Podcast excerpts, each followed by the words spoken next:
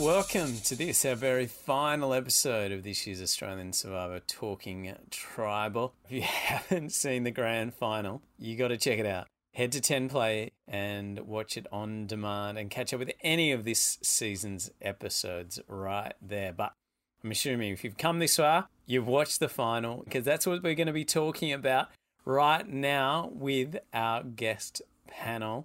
George from last year's season, the King of Bankstown, our formerly reigning sole survivor. That's right, Haley, you've passed the baton on, You're no longer the Queen.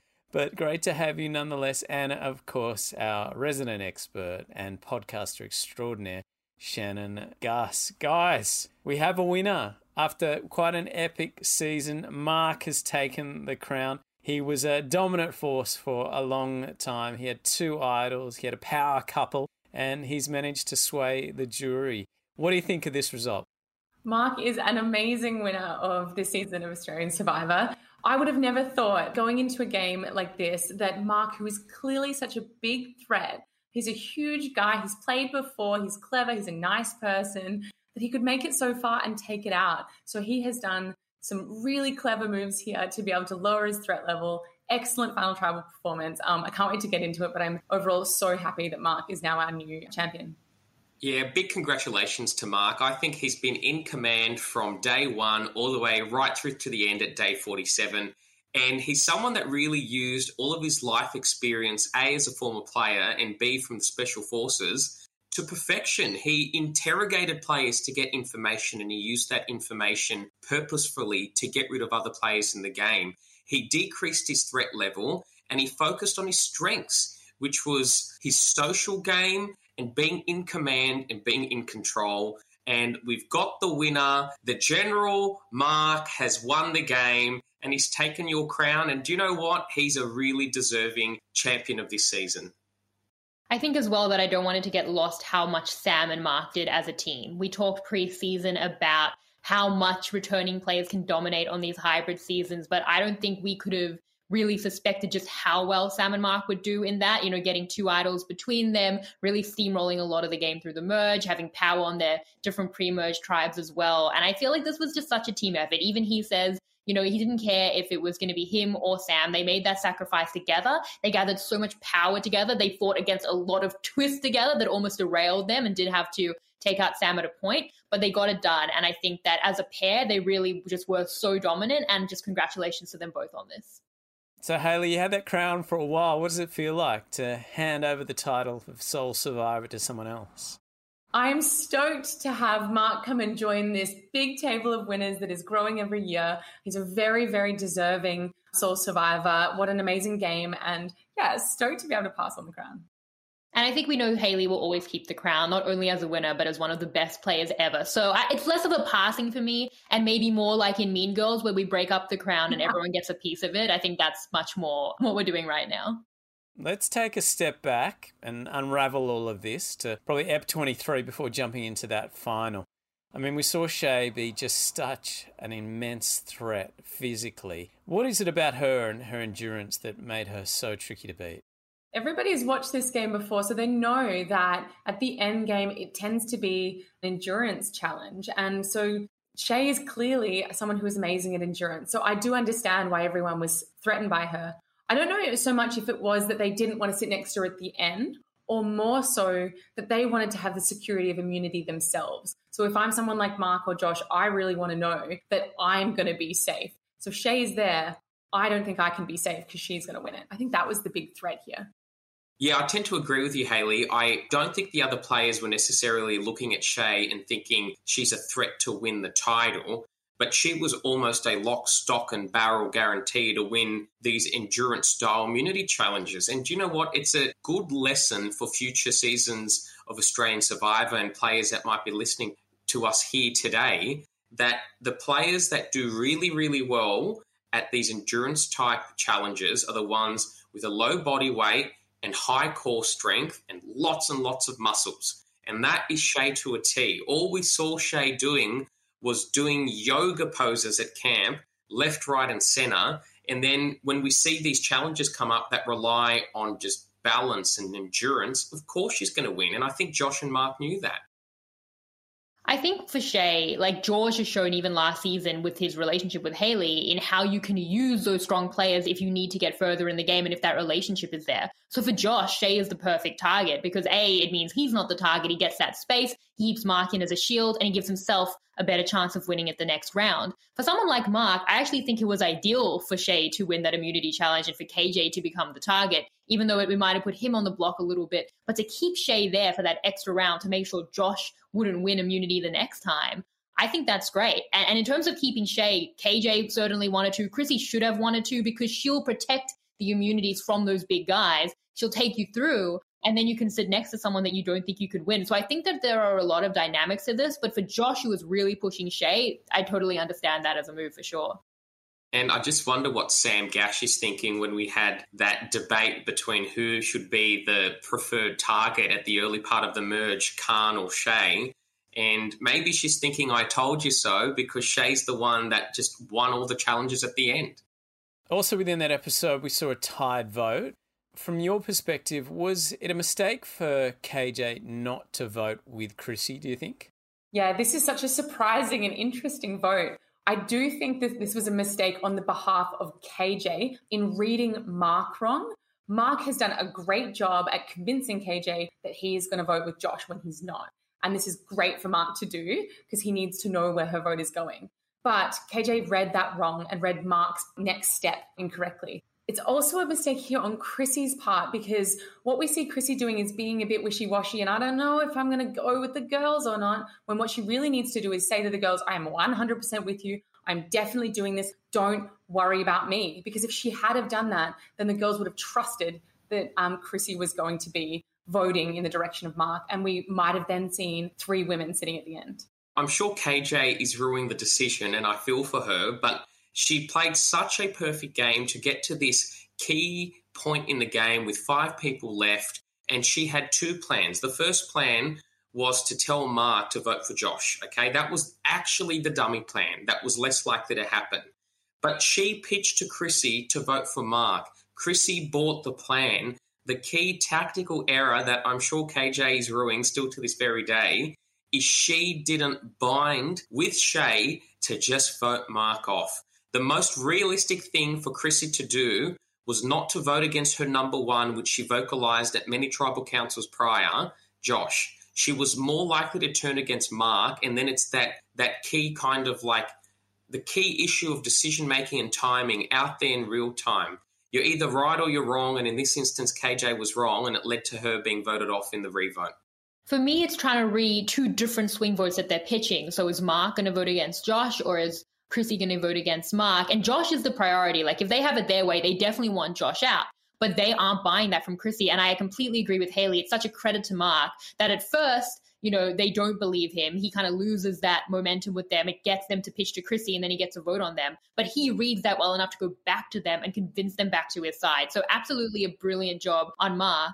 And I think, yeah, for KJ, it's so unfortunate to misread that because if she if she doesn't and they vote out Mark with Chrissy, then she's at a final four where she's at least getting fire. Possibly Chrissy's voting against Josh there as she ends up doing. Going to a final three with the girls, which I think is pretty open. So it's just a very unfortunate mistake. I want to say for Chrissy as well, the half flip for me, this was a painful one because she she flips on Mark, which she needs to do. She can't go to the next round without the two girls there. That's her best shot at winning at the final three. Um, so she does go for Mark, and she has to. Again, it's like literally between having a shot to win for me and not.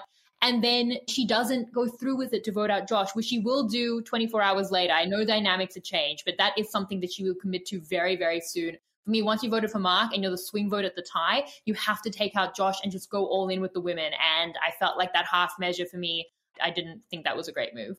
Let's move forward to that immunity challenge at the end of EP 24. I mean, it looked really uncomfortable and difficult and painful at the same time. How hard do you think that would have been? I have a particular point of view on this specific challenge, and I don't think it was an even playing field. These kind of challenges, they the survivor gods determine them well, well in advance. But for someone like Shay, who literally is a yoga instructor, a hashtag Fitspiration professional on Instagram, like, of course she was going to win. And do you know what?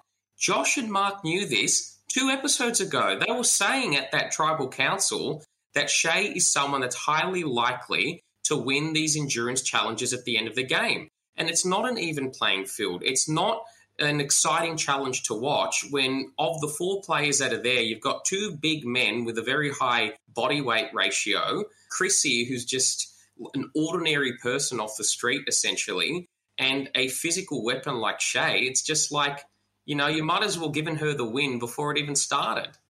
Yeah, I must agree that it's um, this was a lot more physical than we have seen before for final challenges. We tend to know that it's going to be endurance, but it often ends up being some sort of endurance that has a bit more of a level playing field where if you hold on long enough, you can get it. We saw Christy win the endurance in the first season. We saw Baden win the endurance in season four. So it's not always the most physical player that wins it, but this was a bit different in that it did seem like you got to have some core strength.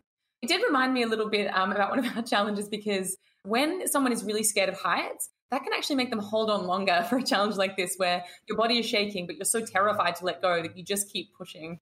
Um, it did give me a bit of a flashback for that, and George, you might remember. Yeah, because it was me. But look, uh, I look at this. This was literally a planking exercise, and it was never in doubt. Shay was going to plank for the longest. That's what she did, and um, good luck to her. That's her. That's her strength in the game. Maybe she should have been targeted a bit earlier, given that it was a known risk in keeping her there.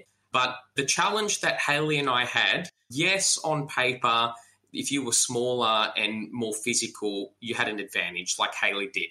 But do you know what? I, as a person off the road, pushed myself for almost five hours. I was very close to Flick, who lasted just over five hours. And then that was a determination of how much pain can you handle. Now, clearly, our pain researcher, PhD candidate Haley, knows how to manage pain more than anyone else, and she won that challenge. But this wasn't a challenge where people could push through the physical barrier. It was just who had the strongest abs, and it was Shay. So Shay ends up doing exactly what Sam predicted the whole way along that she would win the final two challenges. I mean, knowing how tough she was at those endurance and those strength to weight ratio challenges, should they have tried to take her out sooner than they did, knowing the threat she posed? I think that this is so hard because there are so many things in play. I mean, even, yeah, as early as the pre merge, she's winning immunity challenges that are saving her. Then she does get taken out. Then she goes to purgatory, she wins her way back. And then there were so many dynamics. Like there were massive twists that shifted the power into her favor. So at that point, she's got control. She has a shield in Geordie, who somehow at times was even more of a physical threat than she was. Um, and then there were just further dynamics and then further challenge wins as well. So it, it shows it's a long game. There should be so much time, but then when these mechanisms get thrown in and these little immunity wins, that can get you to the end. So I think they tried their very best. Like I'm trying to find the, the spot for her where she should go for, for everyone else. It's a really tough one. See, I've, I've got the answer to that, Shannon. And do you know what it was? It was in episode two when the original Water Tribe could have split the vote between the person that had the idol in Shay, who's a physical weapon, and Brianna. And they decided to just dump the votes on Brianna. And then that's the time when you get someone like Shay, who's vulnerable to a vote in a minority out of the game. She came back from purgatory, completely agree with your analysis there. She always had a bigger target in front of her. And by the time she became the target, it was time uh, for the endurance challenges in the game, and she, as expected, won those. So, credit where credit's due. Shay really did play to her strengths. But was it exciting to see that just sitting on my couch that the supreme athlete beats the others at these kind of endurance based challenges? Well, I'm going to be honest, it wasn't, not from my perspective. I will say, in terms of episode two, like that's what's so hard about the game is you want her there physically. Then that's how the game shifts to that being your biggest danger from what was previously your biggest asset. Like let her win you challenges, rewards, keep you safe from tribal council. And I do think that for Shay, possibly some of her best moves in the game were in that very, very early stage when Brianna is going, but she's socially connecting and she's making herself valuable to the tribe so that she doesn't go very early because she's a threat from moment one from before the game even starts. So I think those early relationships and how valuable she was is, is a credit to her. But I also understand it from everyone else's perspective, wanting to keep a challenge asset and thinking you'll get her at a point and then actually getting her and then she comes back. Australian Survivor is very hard in that way. Yeah, I agree. It's tricky. And Shay had a, a more of a fine line to get to the end because she's so physical and she's such an endurance athlete that it is kind of hard for her to get there because if she's also a huge strategic and social threat, like I think you'd gone for her a little bit earlier. So, yeah. So in the end, there we saw Mark Shay and Chrissy vote for Josh, and Josh vote for Chrissy. And from the final five, Mark had pretty much stated that the plan was to get rid of Josh at the final four because he felt Shay was not going to be able to be beaten when it came to the immunity challenges. How did you think that play worked out? What did you make of it? I think you have to really look at Mark and congratulate him on making Josh the primary target there. And that is deliberate by design, and his strategy, which he outlined from the beginning, was to make Josh seem like the leader of the camp and to make him seem to the other players as someone that's more likely to win. When you are planning for endgame, you have to start thinking about that final tribal council when there are probably about seven or eight players left. So I looked at Haley when we were at this stage of the game, and we knew it was in both of our interests to work together to get to the end and get rid of those big kind of like jury threats at the time that we did in the game. And I think Mark had that mindset and he set it up by design. But then there was also the element of luck. The luck in this circumstance was Josh having a brain explosion and targeting Chrissy when he could have just binded to her. They could have walked back into camp after that immunity challenge, looked each other in the eye, and said, Do you know what? It's sad, but we have to get rid of Mark today. And then Josh really would have been picking up his check for half a million dollars. I feel for Josh. Tactically, he was spot on for the entire game. But boy, is he probably ruined that decision to target Chrissy at the wrong time. I don't think it was a brain explosion. Like, I think that what Josh is banking on is that he and Mark are fairly even targets to Shay and Chrissy and that he can sell that to Mark. So then it's like, well, it works in our best interest to at least assure ourselves fire, not try to go to the 3 1 on the clear vote, because if the girls vote against you, then you've just 2 1 1 yourself out of the game. So it's like trying to work on that equal threat level. I think what Josh was misreading was how much more of a threat he was than Mark. And a lot of that is on Mark pushing it and credit to him there. And it's also just on the fact that I think Josh was in like the power position to win the game. So he's misreading that. I think it was very obvious to everyone else that he needed to go. And there was no logic to really work with Mark there because Mark can clearly read the disparity in their threat levels. I think what he needs to do in that case is probably go to Chrissy and work with what is a lack of logic and really just true loyalty in relationship to be like, take me through, make it on the connection, not have it be based on pure strategy. But at that point, she already voted for Mark at the last time. There's a little bit of a crack in that relationship, and he's trying to go there on the logic with Mark rather than the loyalty with Chrissy. I don't know that it would have worked with Chrissy. It might have. She ends up voting against him. He's come against her. As I said, she flipped the day before as well. It is a really, really tough one. But you would hope for Chrissy that maybe she would have just given it to him if she was looking at a difficult final tribal council either way. I think I understand Josh's mindset on day 46. So Josh knows that Shay's going to vote for him. He's getting at least one vote. So he's telling himself if he binds together with Mark, that's two votes on Chrissy, and Chrissy, you think, was going to vote for Josh, which is what she ended up doing. And Josh is going to be in a 2 2 situation, a fight against Chrissy, where he'll back himself to win. I think Josh doesn't vote for Mark because he would have foreseen Mark and Shay voting for him and himself and Chrissy voting for Mark. And he probably thinks in his mind he loses a fire challenge to Mark, who can probably make a fire like this from his SAS training. So I, I think that in his mind is what the situation was in real time. With hindsight and the luxury of watching it back, he's probably ruining his decision not to bind with Chrissy because Mark, in that situation, of course, is going to vote for Josh. And it was just the decision that cost him half a million dollars. This is a really good gameplay by Mark because he's read the situation very well. He was in a risky spot here. If the two girls voted for him and Josh voted for Chrissy, then Mark's one vote on Josh would vote himself out on 211. So Mark needs to be really good in reading the room here that at least one of the girls is going to vote for Josh. Because if he reads that wrong, Mark is going home. But he doesn't. He reads it correctly. He's done all the legwork to put Josh forward as this threat, the leader, that he has saved himself here from even needing to make fire and sends Josh home. So it's very impressive reading of the room by Mark. Yeah, Josh's whole plan was built in the inability to read it, in the fear of the two girls coming against Mark, in how much tighter they are as a unit and in the fear of splitting from that, sending yourself home in the 2 1 1. But I think it's just unfortunate that he was a bigger threat. I think that he realized it wasn't as even as he thought it was. And so they weren't as aligned as he thought. If they're both in the same position where it's like it's a 50 50, it could be me or you, then you don't really want to take that risk and give all the power to the girls. You want to take back your own power. But if you can read that and it's not a 50 50 and you can go with more of a sure thing, that's what Mark is going to do. So it was it was on that ability to read that Mark could win the day in that way. See, Shannon, I'll go back to what you said before, and I think this is where Josh kind of missed an opportunity.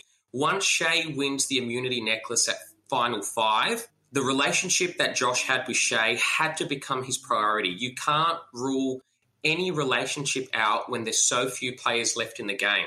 So Josh should have started campaigning against Mark at that very point in the event that Shay did what she was expected to do, which was to win immunity, because Shay voting for Josh is basically terminal and at best sends him to fire. So I think Josh realized that well too late in the piece and was hoping to have fire against Chrissy, but he, he missed the opportunity. He misread the room. Mark is an opportunist. Mark has been pushing Josh as the leader since basically day one. And do you know what? Mark's strong gameplay not only got rid of Josh at that critical time instead of himself when he's a huge, obvious target, but it delivered him the crown that he deserves. Yeah, I mean, you see with Josh's game, he's always in that dominant leadership role. He always has that disparity between the people on the bottom. That's the kind of game that he plays. He'll work with a lot of different people, but that hierarchy will always be clear. So we probably see a symptom of that gameplay in his relationship with Shay. But I think as well, you go back to the read of the final five. Mark and Josh are working very hard to protect each other, to use each other as a shield at the final four. But Mark is the one who's correct in that because Josh is a shield for him and will be at the final four, and that will get him through. For Josh trying so hard to protect Mark, Mark wasn't a shield for Josh. Josh was further out in front, and Mark had pushed that. So that's a credit to him. But again, it's on, I think, him reading that it was more even more close um, in terms of threat level than it actually was. See, I kind of go back to my season with Haley and don't want to talk about it too much, but at this point in camp, we kind of had this people's agreement where we went off individually, two contestants at a time, and we had frank conversations with each other and then we rotated around. I don't think this happened this season because you heard Chrissy say at the final tribal council that after the immunity challenge, Josh couldn't look at her in the eyes before they walked off to tribal council. And that's good reading of the of the room by Chrissy. She's had Josh as her number one the entire time. She sensed that he might be turning on her, and she's made her own deal with Mark to get rid of Josh. It guaranteed her the final three, it guaranteed Mark the final three, and do you know what? They got there and Josh didn't. Now, Mark's point was that Josh was just so well liked by the jury. He had a great story and he would have been really hard to beat in the end. Do you think Josh would have won if he'd made it to that final three? Yeah, I think that we can only go by what they're saying in terms of the way everyone's being perceived on the ground. And I think if Josh were at the end, he would definitely be a big threat to win the game. It would be interesting had Josh and Mark been there together, because I think they would have pulled votes from each other. I don't know how that would have landed, but um, I imagine, yeah, definitely he would have been a huge threat to win. Yeah, I agree with you, Haley, because there was there's one key difference between Mark and Josh's game, and it's over the two idol fiasco. Mark has blood on his hands. He has blood on his hands and slight ill will with people with the jury, which he ameliorated at that final tribal council. Josh doesn't have that. The only person that Josh really turned on was Sam, and Sam has so much respect for the game that if Josh was at that final tribal council instead of Mark, she probably votes for Josh as well. I think Josh would have won in a landslide in this hypothetical world, but unfortunately for him, he didn't get there. Yeah, I think Josh beats anyone for a couple of reasons. You talk about the blood on your hands, that's that's true as well. He didn't have that much blood on his hands for someone who was controlling so much of the game. He was in a very methodical way without it maybe seeming like personal slights. Another thing is that he really led it. From what we saw, he was definitely the alpha with Jordan, whereas Mark has to share some of that responsibility with Sam. Um, they were very much doing it as a pair, and at, at points, Sam was really leading it, even though it was a lot of Mark's alliance. So I think as well, um, Mark is pushing Josh as a leader, as a threat. And it's a self fulfilling prophecy that makes him the leader and the threat. If he's really going to be that much out in front, then he probably will win. So then it becomes about, you know, playing in those margins of pushing that in front as a shield, but then taking him out when you need to, because if you don't, he'll probably beat you. Um, it reminds me of Tony in Cagayan he kept Spencer around very, very late, uh, Spencer and Tasha, and it was seen as almost radical to take Shield so far into the game when they could get to the end and they will beat you. But Tony had that kind of a scary sense of timing where he'll take it far if he needs to so that he can be shielded, and then he will find the time to cut you within the last milliseconds of the game um, at the final four for Spencer, taking him through there. So I think that it was a similar strategy of kind of taking that big threat as far as you can, but knowing you need the time to cut them if you can. Now let's talk about the final three. It sort of has a different dynamic to a final two, with the person who wins immunity having less power. How do you feel about that shift in dynamics? I'm really glad that I got to play a season that was a final um, two, not three, because it's a totally different game. And as the person who won our final challenge, I got full control about who went home. So that's a really nice position to be in. It is very different. Had we had a final three, I don't think me or George would have won the game. You have less time to get your big threats out when it's a final three, and you have to be really careful about who you're letting come so far towards the end of the game. See, I think an immunity necklace is nice, but really the power lies in the numbers, and we saw that with Shay not really controlling the vote. It was Mark who controlled the vote at four, and then back on Haley and my season, even though our disaster scenario happened and Flick won that top four immunity challenge and she was immune, Haley and I decided to send Kara home. So the players lose a bit of power at four. I think the impact at the final tribal council is you can win with a smaller pool of the jury.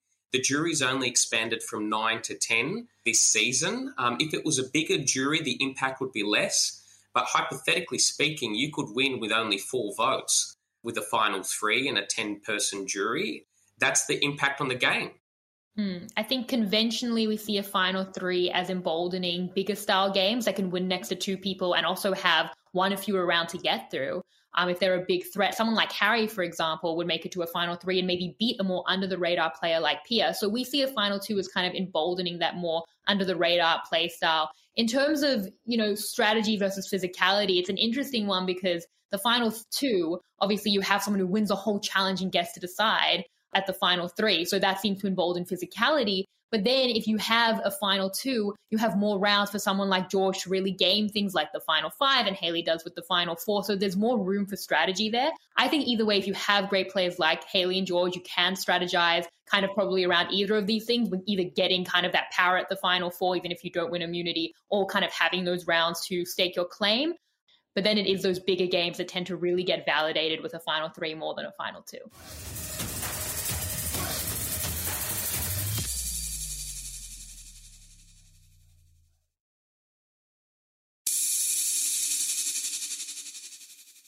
Also, we have a new winner, but let's talk about that final three. A really diverse group. Mark dominated strategically. Chrissy, I guess, played a great social game, and Shay physically was just an absolute powerhouse.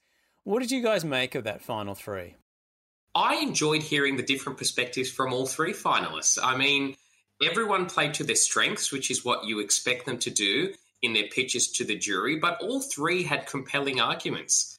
Chris is the one that highlighted her lack of experience in the game and then she focused on her social strengths. And then she did highlight the moves that she made, which was building and holding her alliance together and then eventually deciding to get rid of Josh.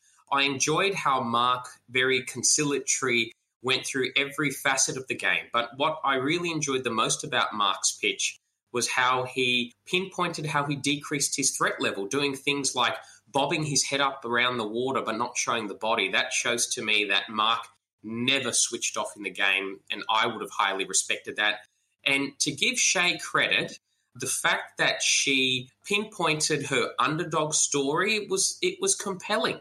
It was compelling it was good to see. So I enjoyed the final three, and I think they all did their very best at that final tribal council. Yeah, we did see each of the finalists lean into kind of strongly into one of the pillars of the out outwit, outlast, outplay. Chrissy really lent into saying she had a social game. We heard that Shay really advocating for her surviving and outlasting everybody. And then Mark really pushing on his um, strategy and his intention that he had before he came in, the premeditated strategy he had throughout the game. So that was um, quite unique to see such a spread of different kinds of focus at this end stage.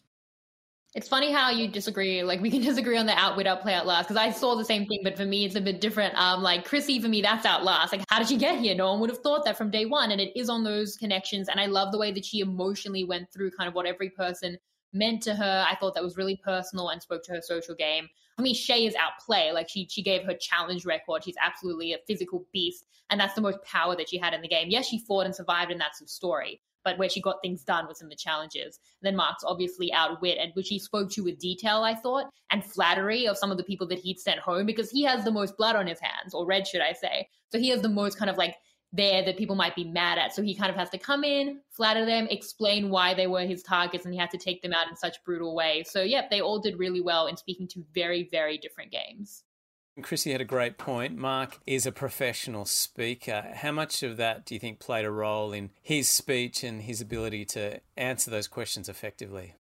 Yes, I think it definitely helps to be confident in the way that you speak at tribal council, even if you're not feeling it.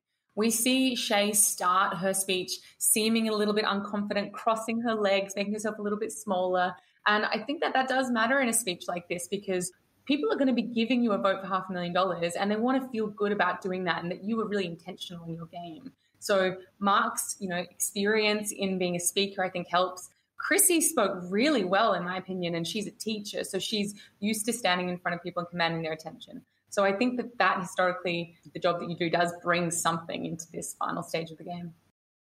To give credit to all three finalists, I don't think anybody stuffed up in their pitches or answering questions. They all had the confidence in the style of games that they played, and they all gave answers to the questions that they were asked. But does writing and delivering speeches give you a bit of kind of experience in that setting? Of course it does. Of course, Shay made a really compelling case. She was on the bottom more frequently than pretty much anyone else. Was her argument that she achieved the outlast part of Survivor better than anyone else? Look, I don't particularly know about that point. Um, I would not have been swayed by that at all if I was on that jury. You could be on the bottom and be powerful by trying to convince people to undertake a certain course of action. I didn't see that from Shay's game. I think Shay was there because she didn't have much social capital in the game. She got voted out and then she came back and really lucked her way to the end. I would not have been impressed by that argument from Shay, but that's just me. I think she definitely gets the outplay. Like in terms of the challenge wins, if that's something that you value, I know that Hayley and George's jury definitely did value that challenge strength then yes, that's something she's completely earned. But I also take umbrage with the idea that being on the bottom is harder or better or more worthwhile game than being on top. Like it definitely looks like you're doing more because you're kind of having to constantly tread water to even get anywhere. Um, it's definitely flashier because you get to make the fun moves and try and kind of upset the apple cart. It can look like you're not doing a lot when you're on top. It can look like you're just kind of maintaining something and that that's easy or coasting. It's actually really hard. And I don't think that fans sometimes really think about the effort and the time and the energy that goes into maintaining power and alliances and relationships and connections and majorities. And I think if you're on top, and you've had the social relationships to do that. There might be some luck involved, some good swaps, but you have earned that. And I think it can be really difficult. So while it is less flashy, I don't think I agree that being on the bottom means necessarily having a better game. And I think honestly, it can often mean that you have screwed up in some part and it may make for a worse game. And if you're on the bottom and you're not being targeted, that will either be because you're doing something really crafty to not be targeted or just because you're not seen as a threat. And if it is because you're not seen as a threat, then that's not really something that should be celebrated of course, it was great to see Chrissy make the final, considering where she started out from. Really amazing social game. Everyone sort of loved her, and she credited her vote against Josh as her big move in the game. What did you make of that? It was a little bit too little, too late to sort of cement her as a player, don't you think? I don't think you have to make a big move. Again, it's what the jury values. It could be challenge strength. It could just be those relationships. It could just be your general journey to get there. For me, it is that when you're sitting in a position where you're not going to win at the end necessarily and you have big threats in front of you like Josh, you obviously have to take them out because you can't sit next to them and then that becomes your big move. For me, it was too little too late for Chrissy because it really should have come at that top 5. The second that she let two guys get to that final four and I think both of them kind of had the edge over her at the end, that to me became difficult. So I think that she could have claimed the move and had the timing, just in, in, terms of not even for it to be a resume point, but in terms of positioning at that final five, but then claiming it at the final four where it's kind of already done. That to me was too little too late. See, the point that Chrissy made to me that I think had the most impact was the fact that aside from Brianna voting for her in episode two, she didn't cop a single vote until Josh voted for her. Chrissy is someone that literally played the perfect relationship game in Survivor. She built an alliance and she kept it together like glue for almost all 47 days. That is something that is worthy of the title of Sole Survivor, and Chrissy did focus on her strengths. Now, whether the move on Josh was sufficient or not in terms of a resume is down to the subjective opinion of a jury. But my hot take from it was that Josh seemed upset that he was voted off. And when Josh asked Chrissy that question, I felt a bit of irony that it was okay for Josh to target Chrissy, but Chrissy wasn't allowed to make a move on Josh. That kind of like ruffled my feathers a little bit. So it was a it was a question on Chrissy's made this move. She's gotten rid of her closest ally, and then he seemed a bit upset with her the day after at the final tribal council.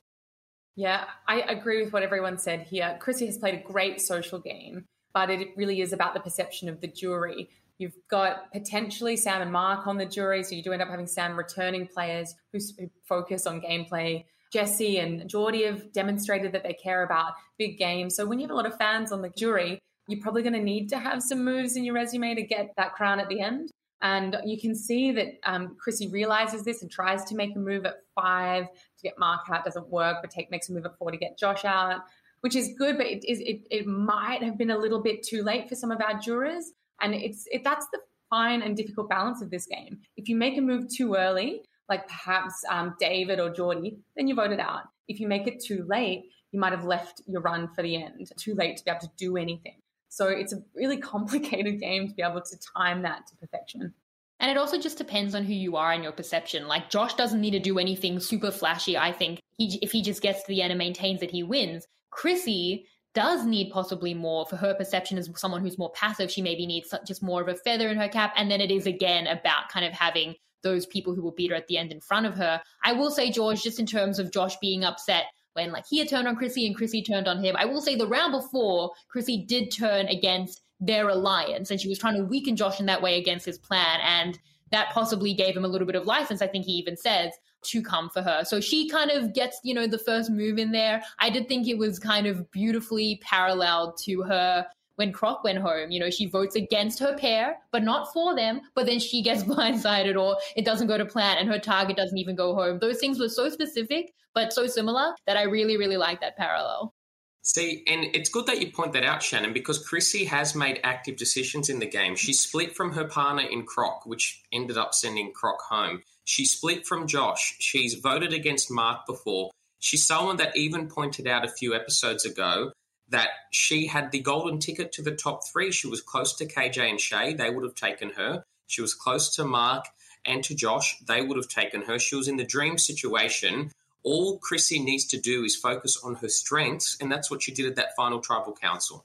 I so wanted Chrissy to turn around at this tribal council and say, I'm a super fan and I've fooled you all and I know everything and I've watched all the games and I've brought you all to the end and now I'm going to beat you. I thought that would have been so funny.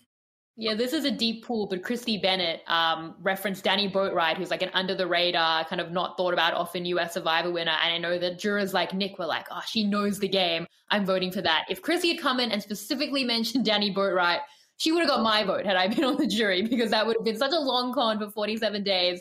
Maintaining that, damn, she would have deserved it. Now, when the jury were asking questions, we saw KJ there ask Chrissy if she sort of let her emotions get the better of her. Do you think she did? And was it important not to let that happen in terms of her gameplay? That is a very difficult question to answer because I can't pinpoint what information KJ is trying to elicit from Chrissy in that situation. And I'll look at what Chrissy actually did. If she was going to let emotion get in the way of her game, she wouldn't have split from Croc. She would have just listened to Croc and targeted Jesse at that vote. And the same deal with the Josh vote. If she was emotional, she would have kept her number one at that final moment rather than getting rid of him. I don't know if that's what KJ wanted to hear from Chrissy, but it's it's so difficult to talk about emotions when she's had to make these tough decisions in the game. They're the decisions that resulted in her getting to the very end. And then she's asking for someone like KJ to actually vote for her to give her the title that she was seeking.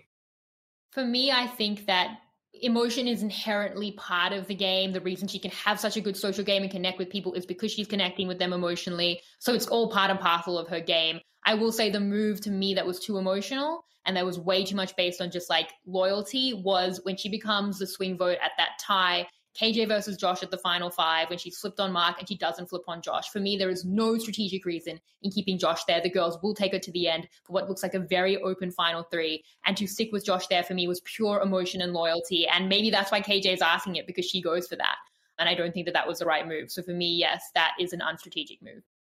I agree. I think that Chrissy has played a game that, at least on the surface, appears to be quite emotional because she will sit there at Tribal Council and say, I don't know if I'm going with my head or my heart on this one. And I think that gives off the perception that she might not be making kind of calculated strategic moves, even if she is doing that. So I can understand why KJ is um, giving that question to her.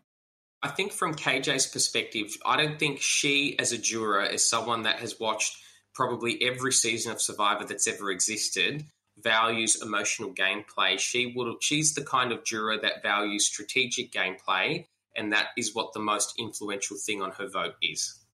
Shay was asked there by Michelle to sort of honestly rate her game. Do you think Shay was accurate in how she perceived it? Was she accurate in how we would rate her game? I mean, accurate to what? Like, everyone will have a different opinion on that rating. I think what's hard is when you're pitching to a jury, they hate two very different things. They hate when you overrate yourself and take credit for things you didn't do that they think they did. Um, and they really push against that, and then they don't even credit you for moves that they would have maybe believed were yours. But they also don't like when you underrate yourself and say that, ah, oh, it was just luck and I didn't do anything to get here. And they're like, well, then what am I giving the money to? So you really have to find that sweet spot. And honestly, like, who cares how true it was? Maybe 8.7 actually is like the perfect number in that because you don't want to go 10. You don't want the jurors to think that you think you did nothing wrong. But you don't want to go like a five and them to be like, well, you don't even deserve to be here. You don't even think that you deserve it. Why should we give you that credit. So I think 8.7 is actually a pretty good number. I like it. I would have liked to have heard a personal growth story from Shay. Like, an 8.7 is an almost flawless game. And, you know, if we're going to call a spade a spade, she didn't play a flawless game. She said, I started the game at a 2 and I ended it at a 9.8 because, do you know what? I turned into beast mode. I won the immunity challenges when I did. And then I became the power broker that decided who is sitting here next to me, I would have sat down there and gone, wow, she's right. She started from the bottom and now she elevated herself by focusing on her strengths to here. But to give her an overall 8.7, I don't know how particularly accurate that is. And that wouldn't have sat well with me if I was on that jury as one of the majority of Survivor fans that were sitting there. Yeah, it's a tough question to answer. I do like that idea of kind of stacking on the numbers and maybe taking them off at things you did wrong to really outline like give me points for this. You can dock a point for that, but you should give me more for this. Like to really give her a chance to lay out where her game is strong, where it might have a few weaknesses, and be honest about it because the jury knows, like they've seen you play. So they might say, Yeah, you went to purgatory, you should take a point off for that. And she can admit that, that's okay, but then give herself some more points for other things she did afterwards that allowed her to get to the end. I sort of felt like Jesse's question to Mark about his threat level allowed Mark to impress the jury even further. What did you guys make about during the whole course of Mark's journey how he managed that threat level? I think he managed his threat level obviously really well. We've now seen two big guys who are just optimally seen as threats, even though obviously someone like Hayley is clearly just as threatening, but it's the way that we just inherently perceive people, which is even aesthetically. We've now seen two big guys win Australian Survivor, Dave and Mark. And I think that it's a hard position for Australian Survivor. That's why the boys banded together in this season, because those big, strong guys have a lot of time to take them out through the merge in this very, very long game. And they both did a lot of work in trying to conceal or mitigate some of that threat level. For Dave, it was in stacking that alliance with really loyal people, um, people that would carry him through to the end. And that was completely on his alliance management. For Mark, he speaks about it, even in like physically reducing yourself. That's something another big physical threat in Jeremy Collins did. He lost weight to go out there to make himself even physically smaller. These are the type of things that people react to, just that perception. So he was working really, really hard on that. I think as well, the meat shield strategy, having those other strong guys around, pushing Josh forward as a shield. That's a really big thing. And just kind of dominating in other parts of it with Sam getting the idols, winning challenges when he needed to. You are working hard to try and mitigate that threat level at all times if you come in with that kind of physical shape. So I think he did really, really well with it. And I thought it was interesting that of all the people, Jesse did what we call in the super fan community, he did the half Murphy. So he really advocated for him. Of all the people, the idol that was stolen, the ghost of Jesse idol that we saw, um, it was Jesse who stood up and really advocated for Mark. So I thought that was an interesting turnabout and something that we really see from this jury and kind of how much they respect the game. Yeah, I agree. This is one of the most impressive things about Mark getting to the end here is that he really shouldn't have. He's such a strong guy. And as Shannon mentioned, we saw that strong male alliance, and that wasn't by chance. That was absolutely constructed so that the strong men can hide and be protected from each other. And yeah, totally reminiscent of previous American players. Um, Tony Vlachos, who has won twice in America, he speaks about after season 40. He talked about how he would walk on um, the lower side of the beach. So he'd be shorter and he'd make his body smaller so that like he just wasn't seen and thought of as a threat. I thought it was really cool here how Mark said there is power in directly answering that question of, oh my God, I think Mark's a threat, and saying, yeah, yeah, me and Sam are threats, yeah. And so it makes people feel like, oh, okay, I don't need to worry about that if that's a kind of known factor. That was a really interesting way to answer that, um, and I hadn't thought of it that way. And to give a bit of credit to Jesse, this is what happens when you have a player sitting on the jury that actually respects and understands the game that's unfolding in front of them. And he's someone that is 21 years old and he's been a fan probably since the day he was born. I'm assuming he was born around the year 2000 when that first Survivor season came out, and he's living his dream out there. Yes, he was a victim of Mark's wife supervillain Sam, who pulled off one of the most legendary moves ever. Yes, and Mark called the idol that he played Jesse's ghost, which propelled him forward to that final tribal council. But Jesse has enough respect for the game that he played and loves to ask Mark a question like that to enable him to unfold and unleash on this super strategic game that Mark played. Any other questions that sort of stood out to you, or the, were there some questions that you would have loved to have seen asked? I would have asked about the role of Sam because they were such a powerful pair, and Sam was doing so many impressive things. She ends up being sacrificed. Like there was some degree of luck for Mark that Sam was that good to get through to the merge, to dominate to the degree that she did, to hold up his game. And while they will share the check, you are voting for Mark as a winner. So it's like, how much did that shared responsibility take away from his game? in saying that, I do think that he played a phenomenal game himself. And he would be able to speak to that and also just how they work together in that. But it's something I'd be interested in just hearing him kind of differentiate. Yeah, I'd be interested to hear a little bit more from Chrissy about um, if the long term strategy was to sit next to either Josh or Mark, or would the ideal have been not to sit next to either of them? And yeah, and, and what it is to kind of differentiate her game from marks that would would help me get over the line to want to put my um, Chris's name down. I think that would be interesting for her to really fight against him.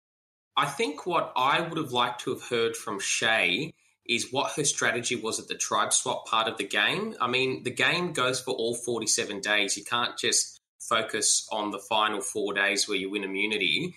She essentially is the person that enabled the formation of the boys' club and then I kind of would have liked to have heard from her perspective how that benefited her uh, strategic presence in the game by having lots of big, strong men around her. All right, I'll turn it over to you guys. Now that you've considered those final speeches, who would you have voted for? Well, I would have voted for Mark. You've got to give credit where it's due. Mark literally was in command from day one to day 47. I'll never forget watching that first episode when Mark literally lied down next to the girls and became as small as possible. And he was an obvious target from the get go. And he shot and he fired. He's someone that used all of his military experience and it came out and it resulted in his most deserving crown. Yeah, I also would have voted for Mark. I mean, there was just long passages of just total dominance with the group, with the majority. There's also the individual moves, as you're saying, from the Andy vote right at the beginning. The move to split him and Sam up, the scarier move at the swap, which really allowed them to consolidate numbers on either side. And I actually thought that this move at the final five, in going back to KJ and Shay and having them go to his side, manipulating them in his way, misreading him, um, was one of his best individual moves in the game and allowed him to win that vote even on the plurality. So I thought that he played a great game. Yeah, masterful in some ways. Him and Sam particularly just really had a lot of control. So two idols as well. You know, he one from Sam, but as a pair, just a lot of dominance. Hard not to vote for that. Yeah, I haven't had the chance to sit on a jury. This is the dress that I was planning to wear had I been able to sit on a jury. But I would have definitely given my vote to Mark here. He just played a phenomenal game. I agree with what both the other two have already said. I can see that Chrissy played a social game and Shay played a physical game, but they're just singular pillars where you have Mark here who really has played an all round fantastic game. He was physical, he won individual immunities, he was social, he had great bonds, and he was clearly very strategic. His strategic game was excellent from the large conceptual pieces of having a male alliance that's strong, putting Josh forward as a leader, those those slow things that took a long time, to these really small little bits of strategy that we saw throughout, the little misdirects, the let's sit in a group and laugh so no one thinks that we are um, speaking strategy. There was so much in there that showed how well he played. And a blood versus water season can be something where your partner can be a weakness. And we saw that throughout, that you were having to make up for the errors of your partner. And Sam and Mark came in here with such great strategy about how the two of them could use the partnership as a strength. And they sacrificed Sam at one point so that he could be empowered with two idols. Just the logic behind the whole thing. He's played fantastically, and I absolutely would have given him my vote. It's our last edition of our particularly favourite segment we like to call World of Survivor with Shannon. Shannon, we need your help here. We've uh, wrapped up season seven of Australian Survivor, which saw a massive move from Sam. Like some people calling this one of the biggest moves they've ever seen in Survivor history. But people who watched it and loved it, where would you direct people? Are there some seasons that particularly stand out from your perspective where massive moves were pulled off? Well, yeah, it's the Australian Survivor off season, so I'm sure you all want a lot more Survivor to watch. And as they say, there is a whole world out there, so there's a lot of good seasons. I firstly want to start at home. I mean, if you haven't seen every season of Australian Survivor, particularly Australian Survivor 2017, 2019 and George and Hayley's own Brain versus Brawn can hang it with the best of them. Absolutely some of the most globally significant, fun, and frenetic seasons that you will find all around the world. If you want to go a little bit further from home, in the US, I mean, when we're talking about big moves, you think about something like Survivor Micronesia season 16, which has some of the biggest and most epic blindsides in the game's history. It is fans versus favorites, but you'll pick up on the context. And then what is considered the best season of all time, season 20, Heroes versus Villains, which is just big move after big move, so epic. It is a returning season, but you should get it or just watch all the seasons before that, and then you can get some of the context. So those are a lot of good examples. If you want to head to Survivor South Africa, season six Philippines is a little bit of an indie gem for us super fans, a little bit of a hidden treasure that is so fun from moment one. So definitely a lot of fun seasons to check out. Of course, the theme was such a big one and played such a huge role in how this season played out. What are some other themes that we've seen around the world, and what's ones that you'd like to see brought to Australia? I do really love Brains versus Brawn, and I will say both Brains, Brawn Beauty seasons from the US, season 28 and 32, are epic seasons, particularly season 28, which is largely considered the best newbie season of all time. So, again, if you don't want to miss out on any of the context, definitely go right now and watch season 28, the first Brains, Brawn Beauty both Blood versus Water seasons as well, season 27 and 29 are also up there. So a lot on your watch list right now. But in terms of other themes, we've had champions versus contenders. That's kind of like a David versus Goliath type theme. That worked amazingly well in the US. Season 37, check that out as well. And then you might want to go to a bit of an age thing. Millennials versus Gen X was an incredible season. Season 33, definitely high on your watch list. This is a newbie season as well, so you can check that out. I don't know that it was so great because of the theme. They might have gone OTT on a little bit of just like how millennials text and kind of the, you know, the age gap thing, but it was an amazing season. I do believe that as long as you have a phenomenal cast, the theme comes second to that. So that really is what leads a brilliant season. And these are just a few of the many exceptional seasons that you can watch on your off season. Yeah, I would echo what Shannon has said. I did like um, Millennials versus Gen X. I thought that was really fun. Second Chances is one of my favorite seasons. We have had something similar when we have All Stars here in Australia, but getting people back in who really want revenge and have a gripe, that can be really fun to watch.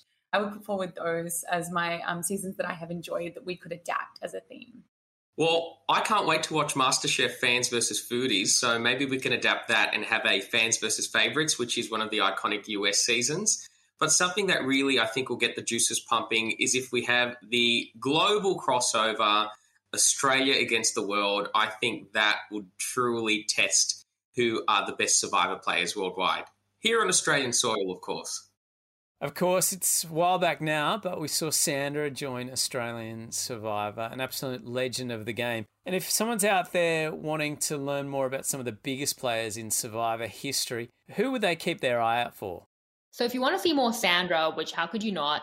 Many of her seasons are considered some of the best of all time. Season seven, if you want to go super old school to Pearl Island, Sandra's debut, I would highly recommend checking that out. I hope you guys are writing this down. I'm going to test you later. But also, if you want to go to a second season, Heroes versus Villains, which we mentioned before, you will meet some of the most iconic characters in global survivor history. Someone like Parvati, we've obviously had Russell as well, Sandra's there, Boston Rob. A little later on, you'll meet someone like Tony in, in the late 20s of, of Survivor. So those are some of the most iconic characters. If you want to meet basically the people that are fighting it out for those Mount Rushmore spots, you want to go to season 20 and you'll cover the first half of the franchise. Yeah, look, if you want to watch a woman dominate, um, head over to One World and watch Kim Spradlin. Um, she played a really fantastic game. I love watching that. I really, really like Jeremy Collins.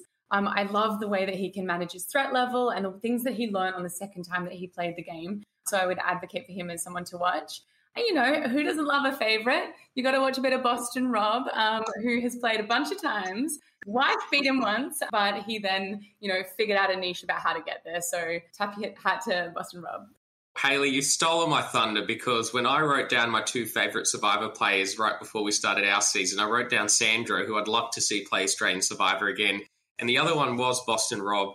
But given that we've seen Sam Gash turn into one of the most iconic supervillains of all time, why not invest in the iconic US supervillain and bring Johnny Fairplay to our shores? Wouldn't that be a delight to see? Sandra's original rival play Australian Survivor. Yeah, this is where we put requests in for production because if so if Australian Survivor is going to bring anyone back, I want my favorite player of all time, Cirie Fields. If we could bring Cirie in and I could interview her one day, um, that would be my request. So I love that we have this opportunity right now, hopefully with an ear to production, and just give them a full list. And this is who we'll get maybe for Georgia's Australia versus the World season, and all my dreams will come true. All right, we're all Survivor fans here, and I hate to sort of narrow it down, but what would you pick as your favourite all time Survivor season if you had to? Maybe one or two. My favorite season of all time was season 40 of US Survivor, the all winner season. For me, as a longtime super fan, obviously I've dedicated my life to this for some reason. It was just the the fan dream I never thought would be realized. With 20 winners coming back, I just never thought it would be possible. And it gave me chills watching it literally every week. But I think the fandom consensus is that season 20, Heroes versus Villains, is the best season of all time, the Survivor movie, as they call it. Both of those seasons and so many of the others mentioned here are just absolutely worth your time and such incredible content. Spot on with my two US picks, Shannon, but how can you get past Australian Survivor Brains versus Brawn, where the King and Queen provided a masterclass for everybody watching around the world on how to play the game of Survivor? I'm going to take a similar um, route to George, but instead of our season, I'm going to say I really like Survivor Cagayan, Brain vs. Brawn vs. Beauty. It's if you like that kind of thread of Brain vs. Brawn, add in the Beauty Tribe, um, and there's some really great gameplay in that season. Yeah, so many great seasons and plenty more still to come. It's a franchise that doesn't look like it's going anywhere anytime soon. We're up to seven here and hopefully many more on our local shores. But uh, that's it from us as your resident guides on Australian Survivor Talking Tribal. We're going to wrap up our season as well. It's been great fun to have you on board. We've enjoyed your company. Hayley, Shannon, George, it's been amazing to have you. Before we let you go, what has been your favourite moment from this season so far?